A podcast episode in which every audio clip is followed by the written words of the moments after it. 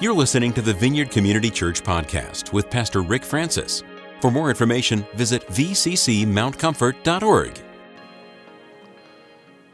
Good morning, everyone. Happy holidays, Chuck. I- I've had a little bit of a cold, so my uh, if my voice le- leaves at some point in the process, please hang on with me. We will. The uh, this is the third series of the series. Did I just turn off my mic? All right. This is the third of the series of four. We did hope, peace. Now we're doing joy. And those that have the the, the uh, pamphlet, they're going to notice that the topic of joy is the wedding at Cana. And uh, as an ex-alcoholic, I'm not going to find joy in the making of wine. So we're going to go to a different section of the Bible, for if you don't mind. I thought the fir- first thing is, since we brought it up already, is let's do a definition of joy. If we bring it up on the screen, it's the grace of the Holy Spirit to our soul of the knowledge and experience of our Lord Jesus Christ in our lives. I chose the word grace because this is an unearned gift, unmerited, something that it's supernatural move of God. Joy is a supernatural move of God to our soul.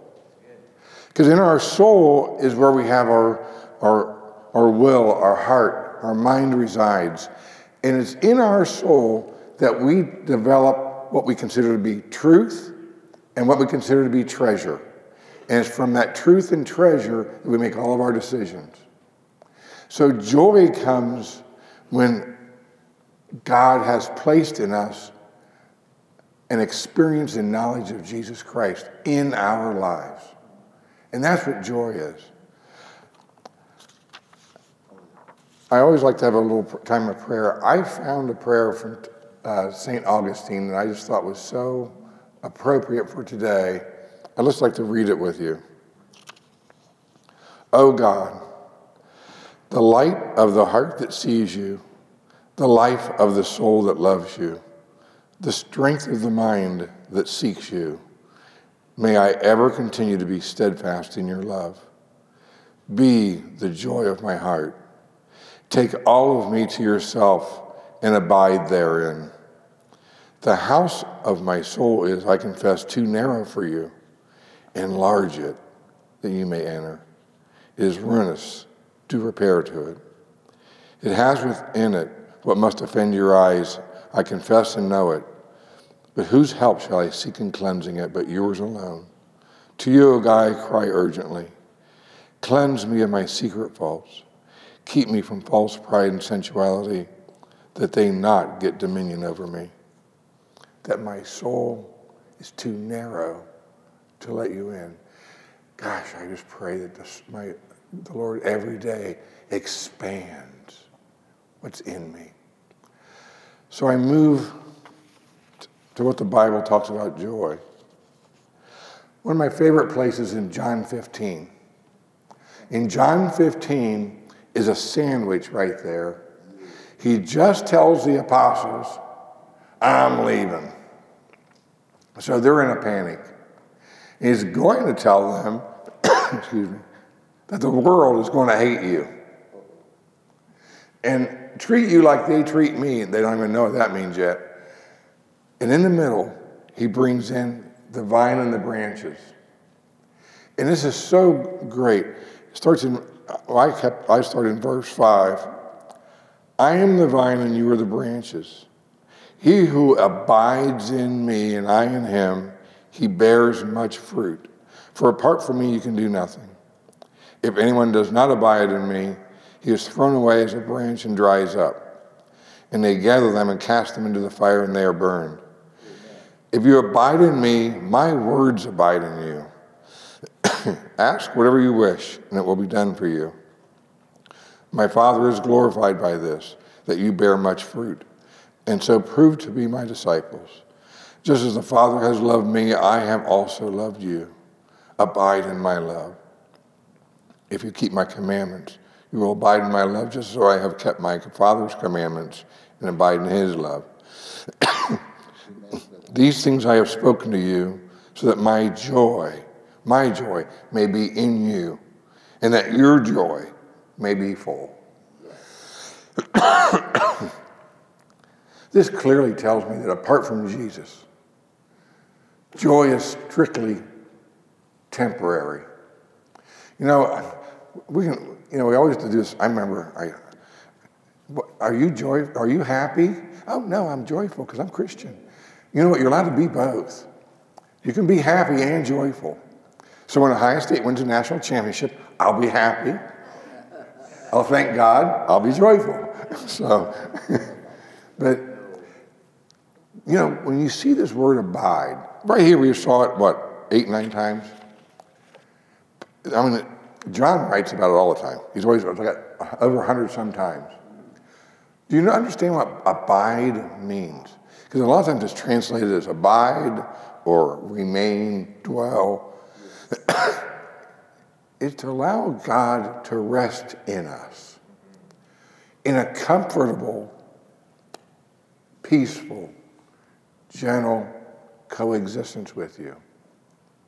It's almost like you and your wife sitting in front of a fireplace, not really talking about anything, just sitting there together and just enjoying each other completely. Abide in me, and I abide in you. this is this is going back and forth now, almost like like his blood is flowing in our blood. The individual blood corpuscles are still unique to each other, but it's flowing in each of us. I'm in you and you're in me. So then what happens is your word, your truth pours into me. I have a, a new truth in me, and I'm, and then I'm, I'm explaining to you what, what I think, and God's saying, we're exchanging this. And then a new love moves into me, and then I exchange with that. this is what the abiding is like. And that the obeyment of commandments flows from the love because we don't want to break up that harmony. This is just so cool. This is so great. Whatever you say, I'll do. And whatever you ask, I'll do. Because we're in this harmony of abiding. It's a special place. That's complete joy. Now, think about if you're an apostle and you just heard this. Where are you going to, Jesus? You know, and now he's about to tell him some other terrible news. But he's saying, don't worry about that. You and I form the eye of the hurricane. Everything else around us can be chaos. We're in, we're, we're cool. Everything's just fine. You know, so many times Christians spend their whole life trying to get God to love them because they've slipped out of this abiding love into a prideness of, I've got to get to this. You know, I mentioned it was grace. I was praying one time, since we've been talking a lot about Thanksgiving, and I was, I was telling God, I'm sorry, I, don't, I was not very Thanksgiving in the past. And he said, That's because you never understood grace. I thought I did. I knew the definition. I had a catechism when I was little. I knew what grace was. But what I understood was two parts actually. One is I limit grace.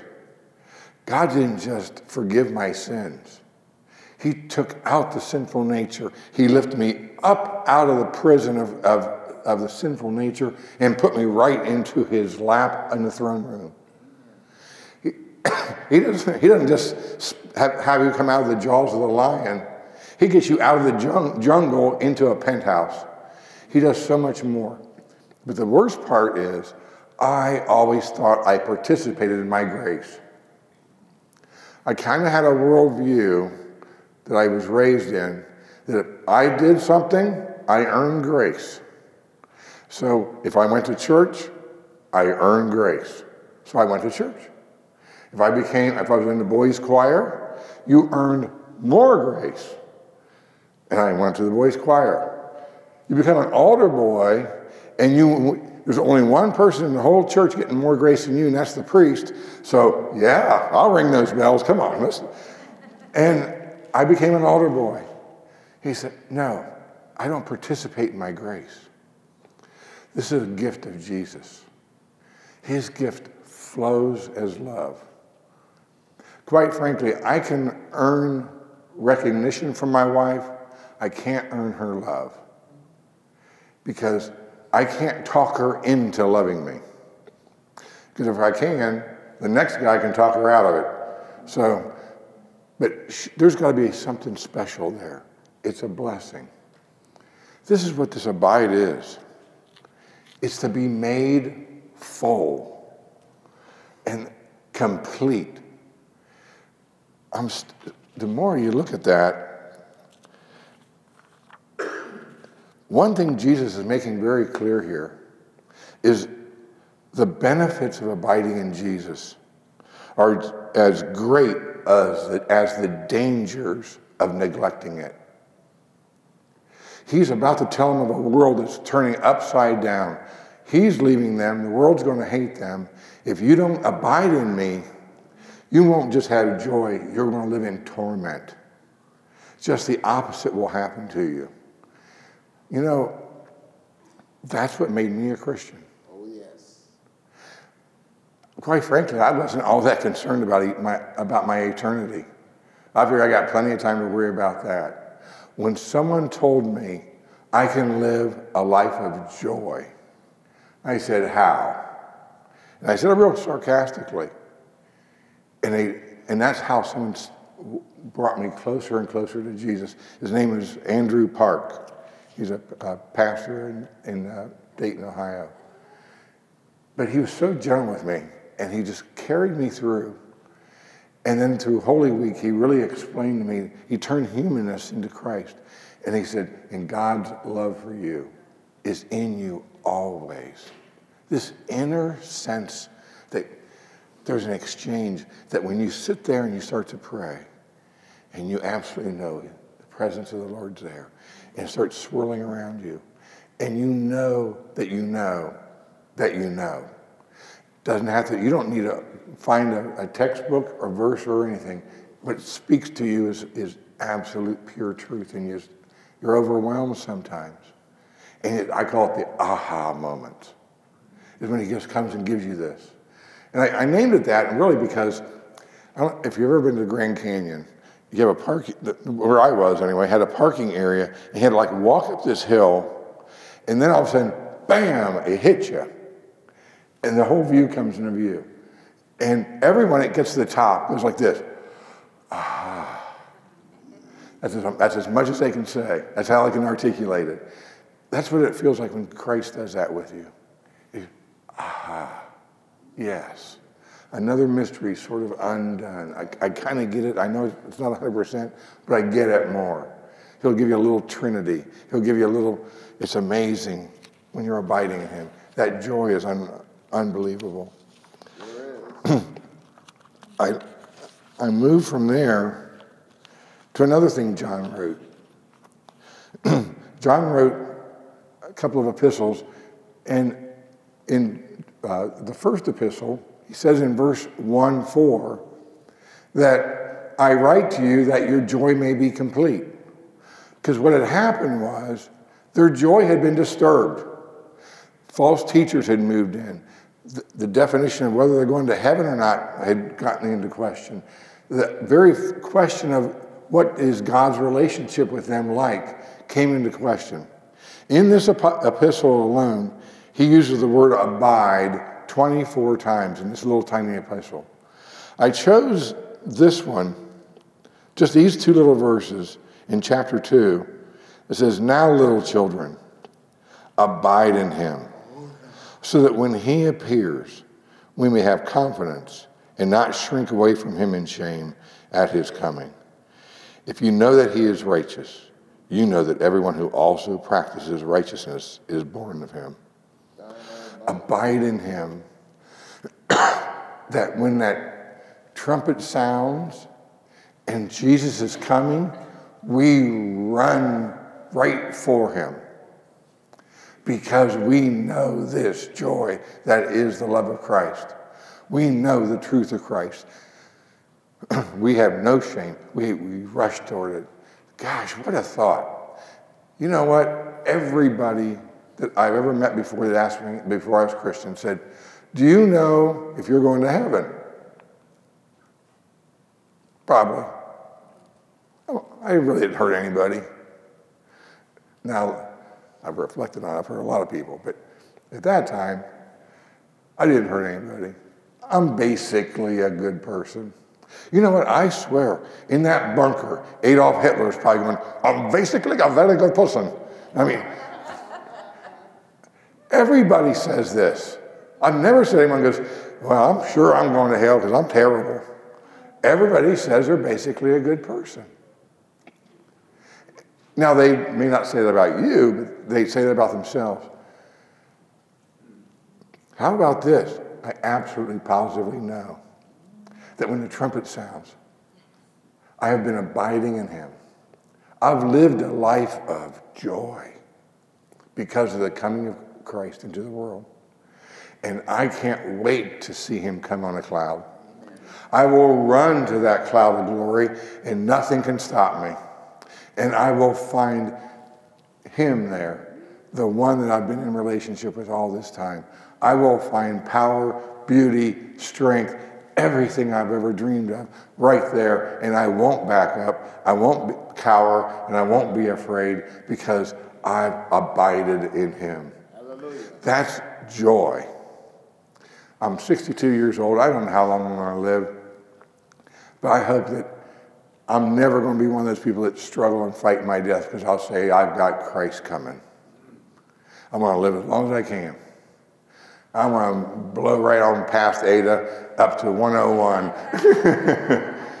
but, you know, what's interesting though is then it comes down and talks about righteousness.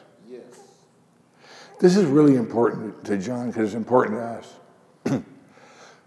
we talked about the fruit of the vine. Some people say it's good works, some people say it's uh, whether or not you brought people to Christ, the fruit of the vine is developing that Christ likeness. It's moving in a righteous life.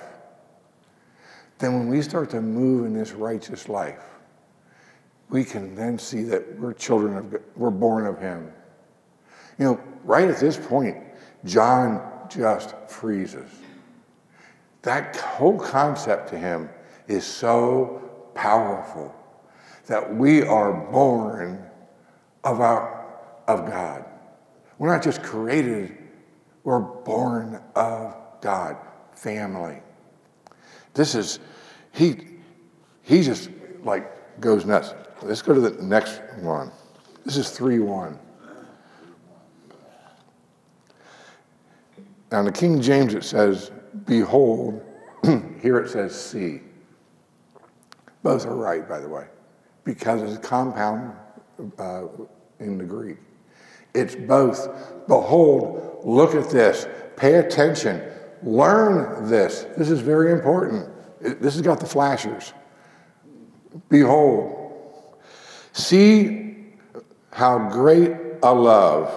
Now, that word great is a weird word. It's kind of an idiom, and it means not of this tribe of people not of this land. It, it speaks of something that's really great, but from it's foreign. We would say how out of this world this love is. It's as far as he can expand it. That's as big as that's as that biggest superlative he can give it. That the Father has bestowed, has given to us, lavished on us is actually a better word, probably. Just poured out his love on you. Just buckets of it just thrown on you. That we would be called children of God. And such we are.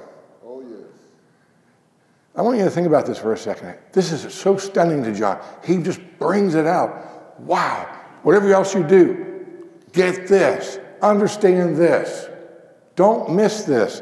You know what Spurgeon said?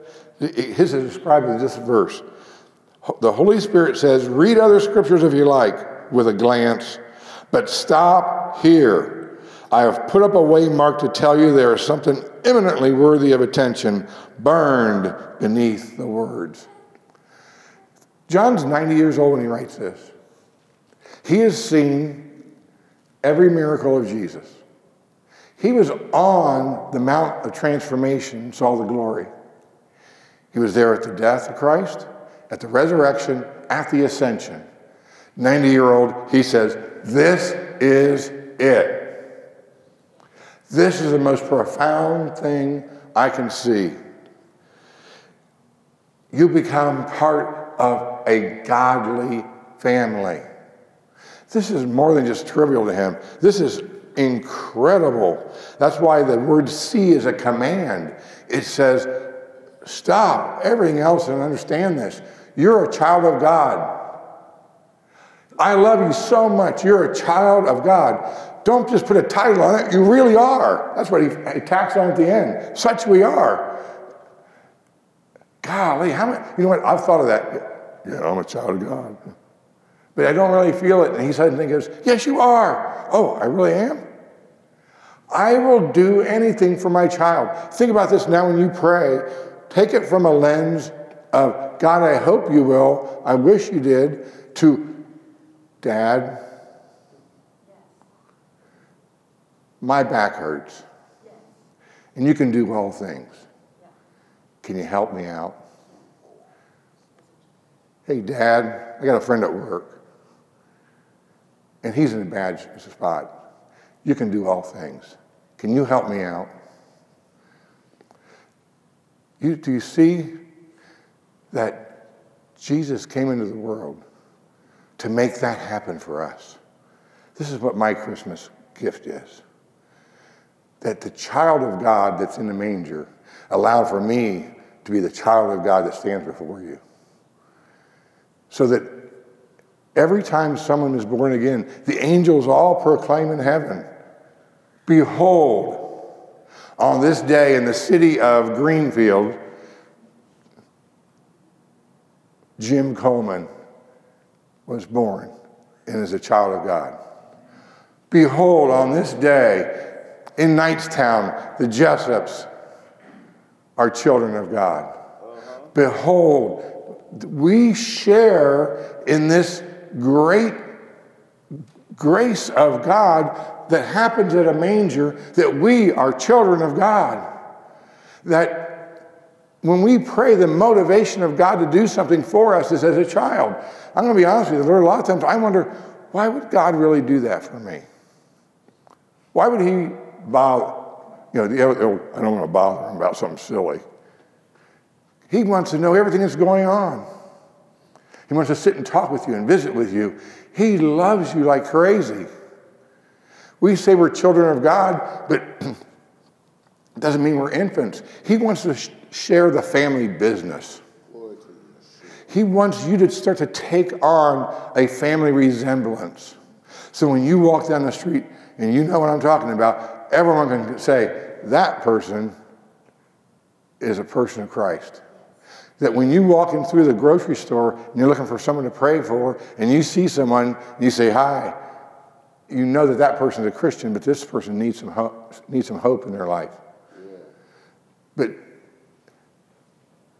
that's why Jesus came. You realize that really, Christmas is like the players that just begin a ball game for a championship like a Super Bowl, and they just came onto the field. It took a lot to get there. But that's the, this is the moment they're going to become champions. And Jesus becomes the champion, completing every single challenge. All right. And he does it all for you. He does it all for me. I'm stunned by that sometimes. I've often said, you know, the, the farmer loves all of his cattle, but does he love every single one? that was always my wondering if he is, if God just loves people, but does he like each person? And I realized that's why John is so stunned by this. Yes, yes, he does.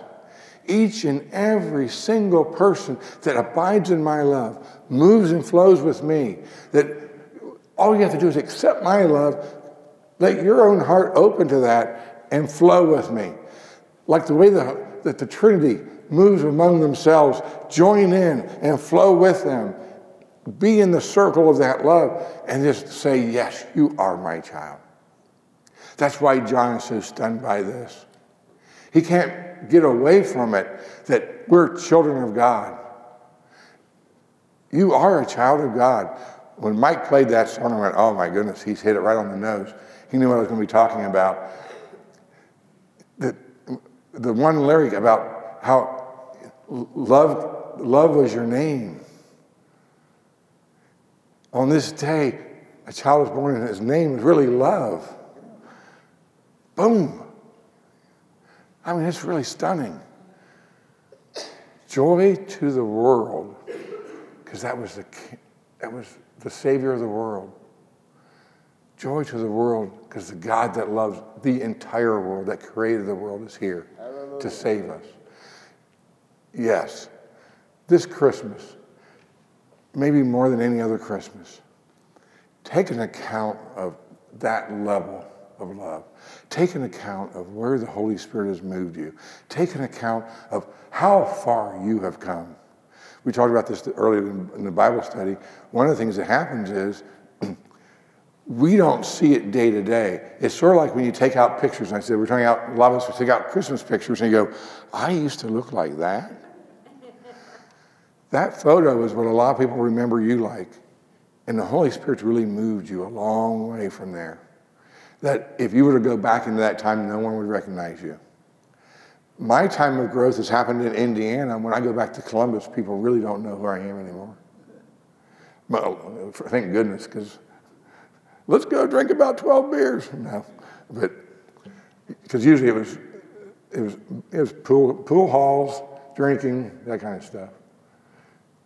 I just say, so yes, I, I'm in absolute joy with this.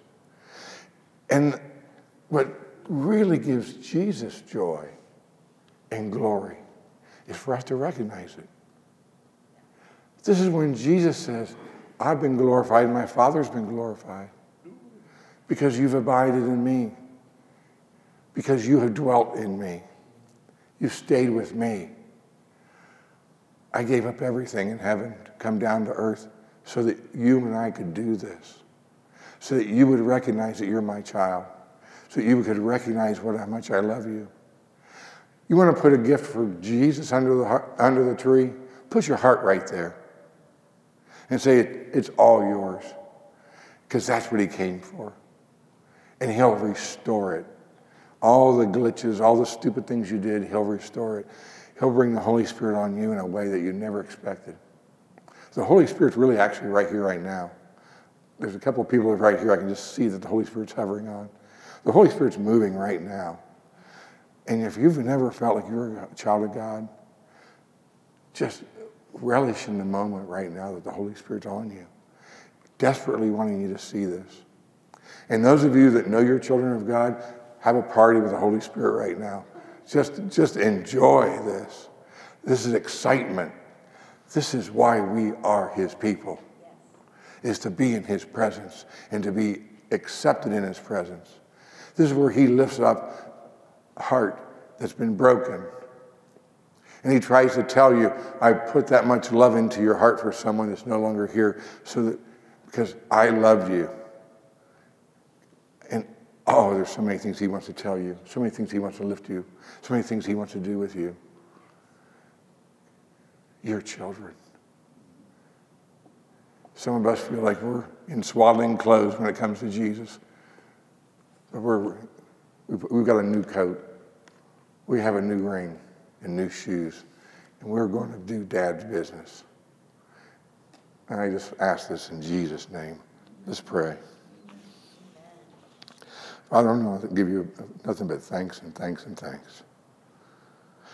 And I ask you to continue to fall on us right now. I ask that you continue to let us to see your glory. Show us your glory. Oh, yes. Walk with us always. that we can see you in nature, in people, throughout our lives. That even if we're walking along by ourselves down the street and we see something, we go, oh, and we know you're right there sharing it with us. Oh gosh, I just thank you so much, Lord. I just thank you that you brought a community of family here. Yeah.